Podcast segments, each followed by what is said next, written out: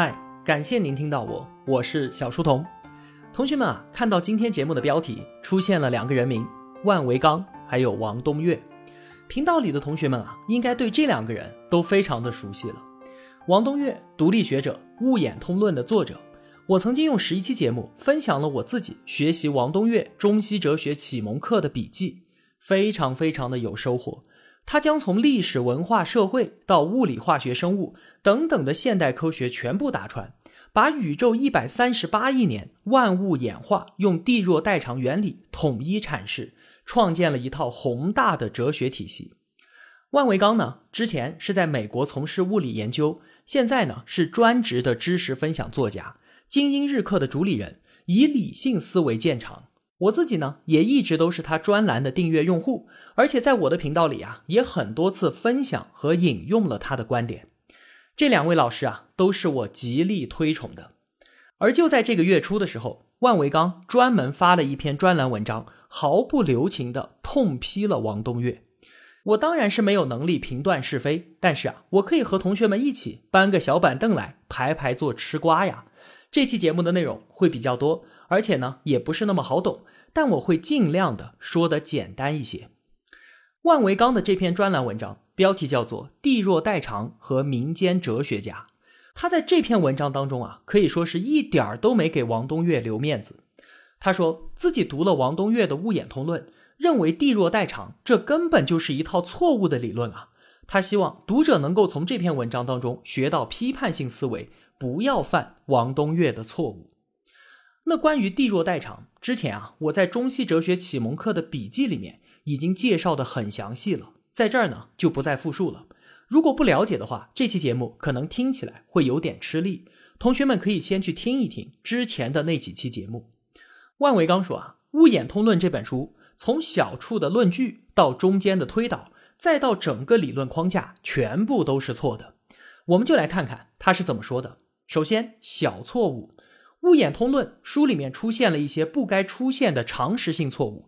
那作为正规的学术著作，这是不能接受的。比方说，书里面说黑洞等暗物质的总质量远远大于所有恒星的质量之和。如果把暗物质和暗能量视为最接近起点的存在方式，那就说明宇宙物演的基本存态始终是某种前时空的状态。针对这句话，万维钢就明确的指出。黑洞不是暗物质，而什么所谓的前时空，纯粹就是科学幻想，这是大学生都不该犯的错误。严肃的学术论证，不能胡乱说自己不懂的东西。再说中错误，中错误呢是地弱代偿，根本不是世界的真实状况。王东岳认为啊，越基本越低级的物质存在度就越高，但是大自然根本没有这个法则啊。就拿物理结构来说，很多的基本粒子都是非常的不稳定，几乎是一拿出来就衰变了。我们打开化学元素周期表，王东岳认为各元素在空间或者质量维度上呈现递弱的趋势。比方说，一号元素氢占宇宙元素总量的百分之七十六，二号氦呢占百分之十八。但如果继续往下数，按照元素在宇宙中总量的排序，是八号元素氧，六号碳。十号氖，二十六号铁，七号氮，十四号硅，这个排序和王东岳说的不相符啊！如果按照王东岳说，它们的存在度是一个比一个低，但它们也并没有一个比一个复杂，一个比一个弱啊！那同样的，生物界也不是越低等的生物存在度越高。做过生物实验的人都知道，很多细菌和病毒那是非常脆弱的，一不小心就养死了，根本就没有老鼠什么的好养。你可能会说啊，这都是些特例。王东岳说的呢是一般规律，但这种规律它有意义吗？男人跑得比女人快，这也是个一般规律，但是这种规律根本就不值得写出来啊！之所以有那么一个生存依赖的条件越多，存在度就越低的一般规律，其实啊就只是一个概率问题嘛。条件越多，那当然越不容易满足。但是有什么条件，具体在什么环境当中不满足？条件多可不一定就更弱。手机比石头要复杂，手机比石头弱，这没错。可是人脑比手机复杂的多，但是人脑的存在度在漫长的历史当中都远远高于手机，这又怎么算呢？不分析问题的细节，只感慨一句：越复杂的东西就越脆弱，这一点儿都没用。接下来是王东岳的三个根本性的大错误。万维刚说啊，这是民间思想者容易犯的三个经典的错误。首先是对演化的理解错误，从低级到高级，从简单到复杂，物竞天择，适者生存，这些啊是常见的对于进化论的描述。但是呢，这些都是误读。谈进化论一定要牢记一句话，就是演化它是没有方向的，基因突变是完全随机的，并不是说谁复杂谁就强，或者谁复杂谁就弱。环境宽松的时候呢，生物喜欢往多样性的方向发展，争奇斗艳；环境严酷的时候呢，生物会纷纷变得单一无趣。环境没有意义，让我们变得复杂。那为什么现在地球上的生物比过去复杂了呢？答案是纯属偶然。人类崛起只是因为一点点的基因突变。哺乳动物刚刚出来的时候，也并不比恐龙要更高级。这是第一点。第二点错误呢，是王东岳陷入了目的论。王东岳似乎认为啊，各种事情都有一种想要弥补自身缺陷、想要取得代偿的意愿。或许啊，这只是拟人的修辞手法。但是不管怎么说，没有生命的东西，它就是没有目的的。原子只是随波逐流，无论它是不是跟别的原子组成分子，它都是完整的存在。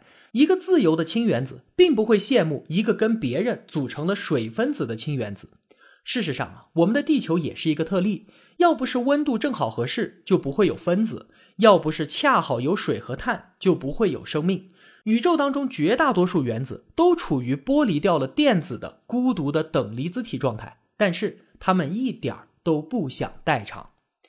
第三点，也是王东岳的最大错误，就是企图在没有规律的地方。发现规律，这是一种广义的迷信了。所谓迷信，就是在没有道理的地方寻找道理，在没有意义的地方寻找意义，在没有规律的地方发现规律，在没有因果的地方强加因果。我们人脑啊是非常善于发现规律的。从彩票中奖号码到火星上的人脸，再到各种阴谋论，你要是想总结规律，总是能够发现各种各样的有趣理论。而你要是一直找证据证明，而不是主动证伪自己的理论，就会陷入到确认偏误之中，越想越觉得自己是对的。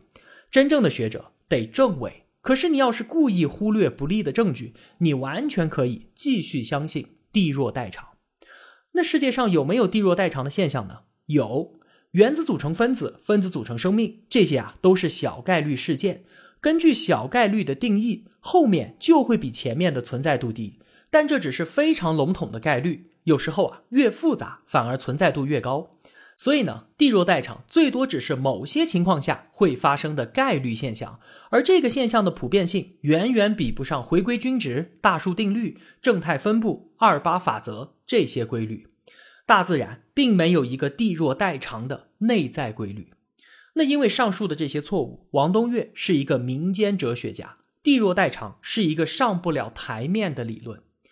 并不是说啊，没有经过正规学术训练就叫做民间。民间的关键要素是滥用科学概念，不讲究论证的严谨性，分不清学术和想象。那怎么才能不犯这种错误呢？万维刚给出了四个心法。首先，请相信巧合。世界上很多事儿啊，发生了就发生了，并没有什么必然发生的原因。其次呢，不要拟人。拟人，万物有灵，目的论是最原始、最自然的思维方式。不从这里面跳出来，就不能够理解世界的客观性。第三，不要随意扩大理论的范围，把理论推广，确实是我们的思维本能。物理定律不能随便用在商业上，生物演化跟公司演化也是有区别的。有时候看似道理差不多，那可能是因为它们背后的数学模型是一样的，但那只是巧合。万维刚说啊，自己现在一听到有什么人把商、维度和信息这些物理名词用在商业上，就浑身起鸡皮疙瘩。千万要遏制自己想要弄一个放之四海皆准的哲学理论的冲动。像是什么物极必反、分久必合、合久必分、地弱代偿，跟这些民间谚语没有什么本质的区别。它们的作用啊，都只是发发感慨。最后。在你想要推出任何自己的学说之前，一定要先把前人的学问给学明白了，并不是为了尊重前人，而是让你不犯低级的错误。最后呢，万维刚说，王东岳要是能把我说他的任何一个错误给搬过来，那绝对是石破天惊的理论。他在世界哲学界的地位立刻就会超越黑格尔。正是因为他不知道当前科学理解是什么，才犯了那么多大错误，去成全自己的一个小理论。你看，这就是万维刚所说的内容，是不是一点儿都不客气？在得到平台上啊，另一位老师卓克也说，物演通论就是对一些现象的简单归纳和对热力学第二定律的粗糙描述。我翻看了很多得到用户所发表的留言和评论，大部分啊也都是站在万维刚这一边的。或许呢，是因为这个题目太深的缘故，即便是有不同的意见。大部分也都只是发泄式的应对，鲜有有价值的反驳。那等了那么多天，我也没有看到哪位大佬出面为王东岳发声。而且啊，以我的了解，王东岳他是绝无可能发文回应万维刚的。如果瓜吃到这儿就没了，实在是意犹未尽啊。于是呢，我在公众号看本质里找到了一篇文章，叫做《全错的王东岳，大错的万维刚》，作者叫做汤志。这篇文章啊，无论是态度、理性、深度，还是文笔，我都很喜欢。原文连接呢，挂在了我公众号本期图文里面。万维刚指出了王东岳的小错、常识性错误，比方说黑洞不是暗物质；中错，地弱代偿原理与事实不符；还有三个大错，对于演化的错误理解，陷入了目的论，以及在没有规律的地方强行寻找规律。汤志呢，就在他的文章里说，万维刚所指出的小错与中错。是在用事实反驳观点，但是大错呢，却是在用观点反驳观点，这二者的性质是完全不同的。黑洞不是暗物质和元素在宇宙当中存在多少的排序，是关于是不是的事实命题，可以根据事实观察来裁决真伪，但是不应该在没有规律的地方发现规律，是关于该不该的价值命题。即便是在科学的语境之下，也没有人可以无争议的。定义什么是应该做的事儿，比方说，在笛卡尔、莱布尼茨乃至牛顿那里，上帝这个假设都是存在的。宇宙运行有其目的。爱因斯坦和普朗克他们也试图在没有规律的地方发现规律，他们都做了不该做的事儿，在万维刚所说的广义的迷信当中创造了今天的知识。因此呢，万维刚指出的大错类目下的三条罪状，是在用自己的主观观点进行反驳。我们就暂且略过。那关于小错误和中错误呢？万老师他是科学家出身，给出的数据当然是可靠的。黑洞不是物质，元素丰度也并非和元素的周期表排序一致，细菌也不如小白鼠好养活。可是问题在于啊，他们既不能对万维刚的观点进行支持，也不能对王东岳的理论构成反驳。为什么呢？我们就来看直逼地弱代偿命门的中错误。粒子尺度很多基本粒子非常不稳定，一拿出来就衰变。原子尺度元素丰度，也就是在宇宙当中的多少，与王东岳所说的越后眼的物质越少不相符。生物尺度小白鼠比细菌好养活。社会尺度城市越大越容易生存。在这四个尺度，万维刚都举出了反例，看起来是证伪了生存依赖条件越多，存在度越低的地弱代偿原理。但是啊，我们在之前的节目当中也说过，王东岳所说的存在度，至少和存在数量、存在质量、存在时间和变化速率这几个指标相关。一个对象的存在度与其质量、数量和存在时间成正比，与变化速率成反比。虽然王东岳给出的定义有些含糊，但明显要比万维刚所使用的存在度广义的太多了。万维刚一直都在用单个存在物的存在时长来指代存在度，由此呢就造成了各种误解。比方说啊，基本粒子都非常不稳定，几乎是一拿出来就衰变。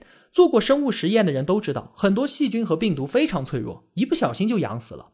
那倘若我们从存在数量和质量以及类属存在时长上来看呢？一粒沙子里面有多少粒子？自大爆炸以来，整个宇宙当中充斥着基本粒子。从原核细胞界的细菌到真核细胞界的草履虫，它们充斥着地球生命权，数十亿年间繁衍不息。而后进的哺乳纲物种数量只占整个生物界的百分之零点四。你看，定义不同，我们就会得出完全相反的结论。这些证据依然支持地弱代偿。凭常识啊，我相信王东岳不会意识不到，一只老鼠比一个细菌要活得更久。也相信万老师不会意识不到宇宙当中充斥着粒子，地球充斥着细菌，老鼠比老虎的数量更多，那么明显的事实。或许呢，万老师有意无意的犯了定义谬误，用最狭义的个体寿命来替代了广义的存在度。于是呢，虽然论据和结论相关，但是一开始的定义就不统一，所以由此得出的结论“地弱代偿不成立”的反驳，自然也就是无效的。汤志认为啊，万老师最大的问题在于在非哲学的语境之下处理并否定了一个哲学命题。什么意思呢？举个例子。刚才我们说啊，基本粒子虽然稍纵即逝，但却无处不在，所以它的存在度很高，一点儿都不弱。你可能马上会反驳，它必须要与其他粒子结合，组成质子才能够恒久存在，这就违背了结构越简单越稳定的说法了。那谁说的对呢？答案是都可以对，看你想让谁对。它取决于我们对下面这类问题怎么回答：粒子组成质子之后，是不是就不再是粒子了？原子构成分子之后，原子还有资格被我们作为对象吗？细胞组成了复杂的有机体之后，细胞自身还应该被当成一个存在物吗？反过来，一个正在生成中的复杂生命体，在第几次细胞分裂出的瞬间，我们判定它成为它自身呢？你看这类问题啊，根本就不是科学能够回答的是不是的问题，而是他们是哲学认识论上的问题。我们应该如何认识？如何能够认识？是否可以认识？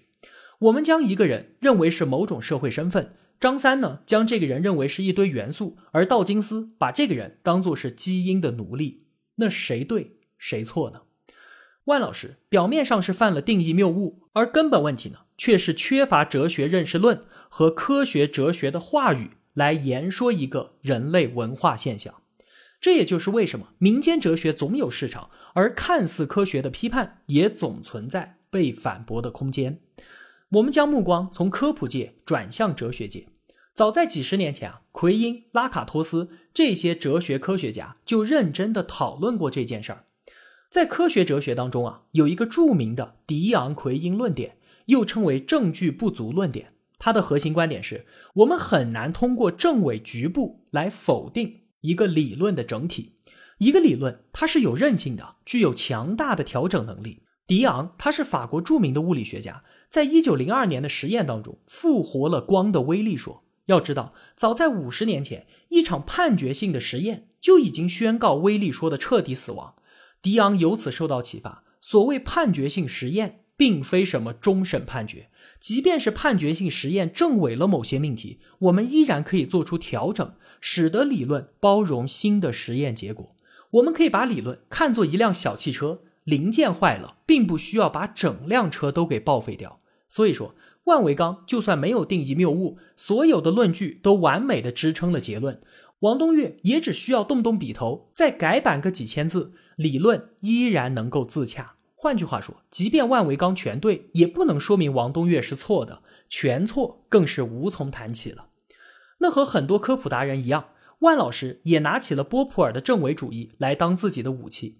刚才我们也说，万维刚写道：“你要是一直找证据证明，而不是证伪自己的理论，你就会陷入到确认偏误当中，越想越觉得自己是对的。真正的学者得讲证伪，可是你要是故意忽略不利的证据，你完全可以继续相信地弱代偿。”而科学哲学家拉卡托斯在《科学研究纲领方法论》那本书当中说啊。波普尔的可证伪性标准解决了科学与伪科学的分界问题吗？并没有，因为波普尔的标准忽略了科学理论明显的坚韧性。科学家的脸皮是很厚的，他们不会只因为事实与理论相矛盾而放弃理论。迪昂奎因论点认为孤立命题没有办法证伪整体理论，在拉卡托斯看来，我们甚至都不能够将理论视为一个评判对象。他说啊，我主张典型的描述重大科学成就的单位不是孤立的假说，而是一个研究纲领。牛顿科学绝不是力学三定律和万有引力的组合，这四个定律啊，只构成了牛顿纲领的硬核，而一个巨大的辅助假说保护带顽强地保护着这个硬核，借助于复杂的数学技术以消化反常，甚至呢是把反常变成肯定的证据。我们可以简单的理解为啊，一个理论是由不容改变的硬核和允许调整以及应对批判的保护带构成的。硬核指的是理论的核心概念和定律，比方说物演通论对于带长度与存在度的定义以及相应的线性函数关系。而保护带呢，则是围绕着硬核建立的一系列假说、证据以及预测。比如说前面提到的元素界、生物界存在度递减等一系列事实。保护带的概念啊，非常的形象。它的使命呢，就是通过调整自身来使硬核免受打击。从这个意义上来说，万维钢所有的攻击都被物演通论的保护带给吸收了。小错误，黑洞和暗物质傻傻分不清，没关系，不影响内核。下一版刊物就好了。中错误 A，元素按质子数排序，与元素丰度序列不符，不影响内核。毕竟统计意义上的负相关性还是很明显的。修改一下措辞就好了。中错误 B，细菌没有活过小白鼠，不影响内核，只要声明个体的寿命不属于存在度的范畴，或者是强调以类属为比较单位就可以了。中错误 C，长盛不衰的超级城市和大而不倒的公司，不影响内核，同样是参照系的问题。从同类组织间比较切换到组织类型的比较，也就是家庭、村落、城市和公司之间的存在度比较就可以了。拉卡托斯的这套理论也被叫做精致正伪主义，被认为是对波普尔认识论的拓展和完善。有人就批评他将科学的边界实在是设定的过于宽松和随意了，这就是一种知识的无政府主义啊。但是呢，用它来理解哲科之争，乃至是任何无法形成决定性判决的理论之争，都是有启发意义的。但是照这么说，我们岂不是没有办法判断任何理论了吗？也不是了。拉卡托斯和奎因他们的本意是要扭转一个根深蒂固的观念，就是理论要么是对的，要么是错的，要么全错，要么全对。局部的错就意味着整体的错，而且存在着某种判决性的证据，能够帮助我们快速的做出真伪的判断。然而呢，理论它可以局部是错的，这并不意味着整体的错。我们也很难找到能够帮助我们快速做出真伪裁决的证据。但这并不意味着我们就没有办法分出理论的优劣了。拉卡托斯建议我们把之前的对错划分更替为进步和退步的划分，就是在一个相当长的检验周期里面，那些能够持续预测现象并且包容新增信息的进步纲领，就会逐渐的取代掉那些需要不断的打补丁修正自己的退步纲领。也许啊，随着复杂性科学、脑神经科学的发展，物眼通论会在各个领域遭受到新观测数据的攻击，最终呢，保护带无力招架，硬核破溃，被彻底的抛弃。当然，情况也有可能完全相反，我们就不妨拭目以待吧。汤志在这篇文章当中所要强调的是，类似万老师的这篇批判性文章。无论是从经验数据，还是从论证逻辑上，都没有办法对王东岳地弱代偿这样一个涉猎如此之广的哲学理论进行终极裁决。何以证明呢？时间会证明的。我们今后还会看到很多关于物演通论的交锋，双方尽管胡搅蛮缠、明辨是非，在很长一段时间里面，我们都不会看到学理上的终审判决。汤志说啊。物演通论在中文世界里是一个极其特殊的存在，理论体系庞大，脉络庞杂。虽然书很晦涩，但是课程却相对通俗，受众颇广，使得各路牛鬼蛇神都能够站出来评头论足一番。但是啊，像万老师这样企图通过几个基于奇异理解而准备的论据，从根基上批驳任何一个成体系的理论，都是很容易翻车的。归根结底，就是理性的原话语，它不在科学里面，而在哲学之中。缺乏哲学的话语，单纯用科学知识来驳斥哲学理论，无异于以卵击石。最后一次援引拉卡托斯的话，与波普尔相反，科学研究纲领方法论并不提供及时的合理性，必须宽厚的对待年轻的纲领。研究纲领可能需要几十年的时间才开始发展，并成为经验上进步的纲领。批评并不是像波普尔所说的那样，通过反驳很快的扼杀一个纲领。重要的批评总是建设性的，没有一个更好的理论就构不成反驳。所以啊，真正值得探讨的问题是有没有更好的理论来构成反驳呢？孤陋寡闻的我啊，只能说局部领域一定有，但是物质、精神、社会整合意义上可能是没有的。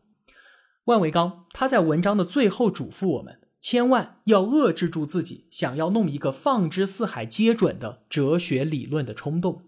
什么物极必反，什么分久必合，合久必分，地弱代偿，跟这些民间谚语是没有什么本质区别的。他们的作用只是发发感慨。我特别能够理解各位看客的心情，无论你是乌眼通论的反对者还是拥护者，我用一个逻辑解释了物质、精神和社会一百三十亿年间的发生和演变。虽然我们人类天天都做着统一理论之梦。但是，若真有一个人从民间冒出来，拎着一沓手稿说这样的话，我们一定会觉得他失了智。其实呢，黑格尔当年也失了智，以为自己找到了万物治理，但是当时没有人敢轻视这位德意志首席观者。几百年过去了，绝对精神已经早被抛弃了，而辩证法却依旧在启发我们。怀特海写完数学原理之后，与罗素分道扬镳。老哥一头扎进了万物一系的过程哲学当中，在精神哲学领域得出了与王东岳极其相似的结论。虽然是彻头彻尾的形而上学，但谁又敢怠慢这个写出了数学原理的男人呢？王东岳带着后见之明，整合了前人的探索，试图将其笼络至一个逻辑之下。如此庞大的信息量，其间的疏忽何止黑洞与暗物质？明眼人还能找出更多。未来啊，或许不会再有人给出“地弱代偿”这样气势如虹的归纳了。汤志在最后说：“就我个人而言，我完全接受王东岳是错的，但就是不太能够接受有的人，不管你是民间还是庙堂，草草了解，信手拈出三两个新鲜的科学事实，大手一挥就让数十年的苦功。”灰飞烟灭。我们希望得到更优雅的批判，这就可以了解一下哲学家丹尼特所推崇的法则。首先，你应该非常清楚、生动、不偏不倚地重述对手的想法，使得你的对手说：“谢谢你，我刚才要是像你这么表述就好了。”其次，你应该把对方观点中你所同意的部分列出来，尤其是那种并非被人们广泛接受了的观点。第三。你应该提到那些从你的对手那里学到的东西。最后，只有完成了以上三点，你才能够说一句反驳或者批评的话。那如果人人都能够遵循这个法则，世界，哎，还是算了，不要做梦了。最后说几句，留给万老师。作为优雅批判的负面教材，万维刚的文章暴露出的问题，用一个字就能够概括：窄。概念上狭窄，基于狭义概念寻找论据。结果呢？每一拳都打在了稻草人上，这是小错误。视域上狭窄，用个体视角理解种属现象，用百年观察驳斥亿万年趋势，用证实科学的证据来证伪涵盖了精神、社会、哲学等人文学科假说，这是中错误。论域上狭窄，缺乏知识论与科学哲学的话语，试图用纯粹的科学话语来处理哲学话题，这是大错误。在这三重的狭窄挤压之下，万老师被迫给出了王东岳全错的结论。很遗憾，这个归纳全错了。但是啊，结论全错，万老师还是不错的。他的专栏依旧是好专栏。作为精英日课第一季就入坑的用户，我会在民间继续支持他。以上就是汤志的文章，来自公众号看本质。面对激烈的对错碰撞，我并不打算选边站。越多的争论，反而能给我们带来更多的收获。就让子弹这么飞着吧，挺好。好了，这期节目就是这样了。那关于下本书的解读，我还在准备之中，请容我一段时间吧，我会很快回来的。我是小书童，我在小书童频道与您不见不散。